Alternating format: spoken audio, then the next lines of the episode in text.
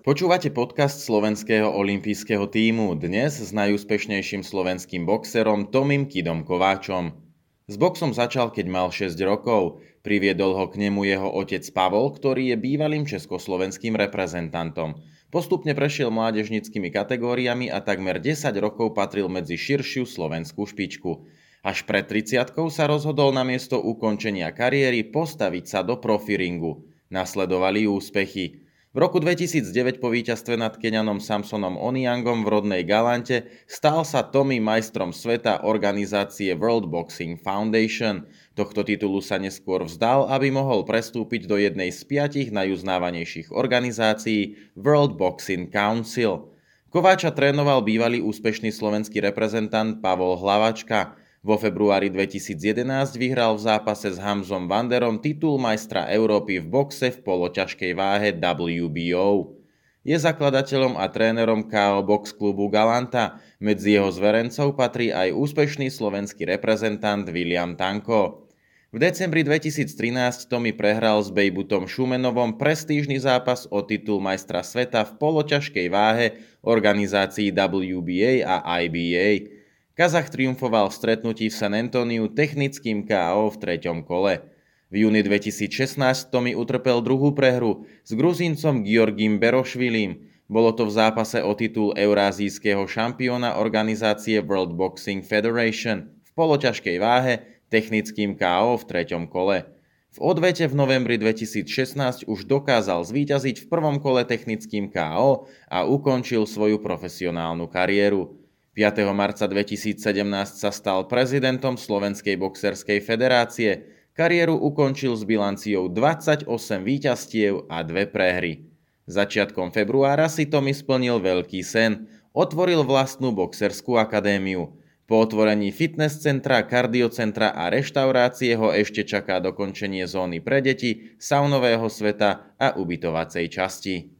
Ako sa zrodila myšlienka vašej akadémie? E, bolo to také spontánne. Ja som vypačil tie dvere, vstúpil som dovnútra, videl som tie priestory, vtedy ešte to bolo asi 15-20 cm trusu. Táto miestnosť bola opustená, nikto sem nechodil, len tu mali svoje bývanie tí holuby, asi tých 200 kusov, ale nie viac. A, neviem, ja som si povedal, toto bude parádne, tuto si vybudeme športové centrum Tomio Kida. Tá prestavba musela byť veľmi náročná, čo všetko bolo treba spraviť? Fú, všetko, veľmi veľa. Veľmi veľa. Keď to bereme, že to je 22-árový pozemok a, a susedom ani nebolo, nebolo poriadne vidieť, lebo to, to bolo zarastené a tu bola strašne veľká burína v zadnej časti, tak sme to ostanili. Veľmi veľa kontajnerov smetí odišlo, čo sme, čo sme len vyupracovali. Takže tá, tá časť zbaviť tej špiny tú budovu bola už veľmi náročná.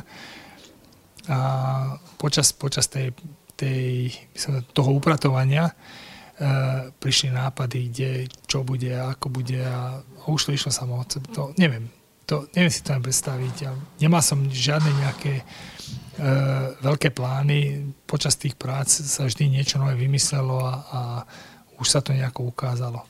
Kto všetko vám pomáhal? Tak e, z začiatku mi pomáhali moji, aj moji zverenci a, a blízky, ktorí tu so mnou pracovali manuálne, keď sme to ešte vy, vypratali, keď sme to ešte upratovali. A, a neskôr môžem povedať, že takých e, tí štyria statoční, som povedal, a, lebo my sme hovorili, že aj 300, lebo raz sme spravili takú fotku štyria dochodcovia, môj otecko, môj ujo, e, kresný a ďalší ujo, ktorí sú všetci na dochodku a ja s malým Kristiánko, tak sme dali takú fotku, že, že, že 300, lebo spolu máme vek už, už 300, tak oni tu strašne veľa pracovali, som brali to ako svoje dielo, ako dali do toho fakt, fakt všetko, svoje nápady, svoju múdrosť a šikovnosť. Pre koho je akadémia určená? Pre všetkých, ktorí, ktorí sa chcú dobre cítiť, ktorí chcú športovať. A koľko máte momentálne zverencov a koľko budú trénovať práve tu? Tak v tej najmenšej skupine ich mám 48 teraz, tu sú takí juniory, on vek od 6 do 11 rokov, do, do 10 rokov, som povedal. Tam, tam je kapitánom môj synček Kristianko. A potom máme ďalšie, ďalšie dve skupiny, to sú tí elite, to sú reprezentanti a kaobosov, ktorí sú súťažiaci. takisto máme veľa hobbystov, ktorí chcú len pre svoje zdravie niečo robiť, vybrali si tento šport. Momentálne, momentálne Kalobosko má okolo 100, 120 členov. Vidíte záujem o tento šport zo strany rodičov a zo strany detí? Práve že s tým, že som na, naštartoval tréningy tých najmenších od tých 6 rokov, jak som povedal, tí kid juniory, tak denne sa mi hlásia ďalší a ďalší. Uh, teším sa tomu, že sa neboja dávať deti na box. Samozrejme, je to teraz o tom, že deti hneď vstupujú do ringu a, a boxujú proti sebe, ale, ale, ale ja sa ich snažím motivovať, roz, robíme rôzne súťaže, uh, učím ich, ako vyhrávať, ako sa prekonávať, uh, aby zapadli do partie zábavnou formou sa učíme športovať. Hovorí sa, že deti dneska už šport nebaví, je to pravda? Ja si myslím, že vôbec nie. Potrebujeme pred sebou nejaký vzor alebo nejakú motiváciu a určite to všetko ide z domu od tých rodičov eh, a z toho okolia. A tie detičky si vyberú ten šport, keď, keď ich rodič dostatočne vie motivovať, alebo ten človek, ktorý s nimi pracuje, či to je tréner, alebo či nejaký mentor. Deti sú čisté a sú fantastické. To naj, najlepšia robota, najkrajšia robota je s tým, práve s tou mládežou. V čom je možno vaša akadémia výnimočná? Hm. Splnil som si sen. Dokázal som ľuďom, že, že ako obyčajný človek, ako som ja, si vie vybudovať takéto niečo. Pamätám sa na začiatky, e, nikto mi neveril veril mi pár ľudí a keď som to ukazoval, keď som rozprával ľuďom, čo by som tu chcel vybudovať, keď som sa zavolal napríklad nejakého elektrikára alebo nejakého majstra, som mu hovoril, toto bude, toto, takto bude, takto a, a som značným rozprával, tak boli ľudia, ktorí si mysleli, že tak tomu, tomu, tomu Mukidovi preskočilo asi v hlave a nie je normálny. Uh, treba veriť, treba veriť a ísť si za svojím a moje moto nemožné neexistuje sa ukázalo aj v tomto prípade.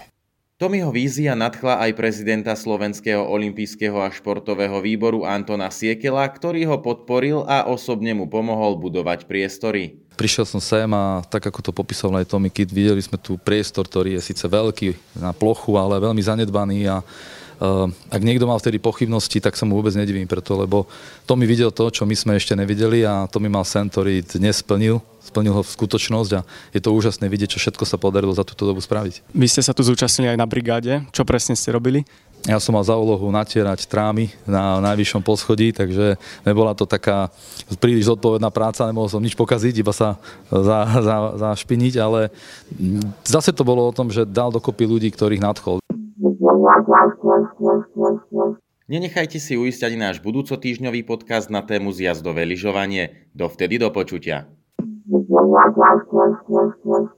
Olympijský podcast vám prináša exkluzívny partner Slovenského olympijského a športového výboru spoločnosť Typos, generálni partneri Toyota A4F a hlavní partneri Dôvera Slovenská sporiteľňa Kooperatíva Transpetrol a Matador.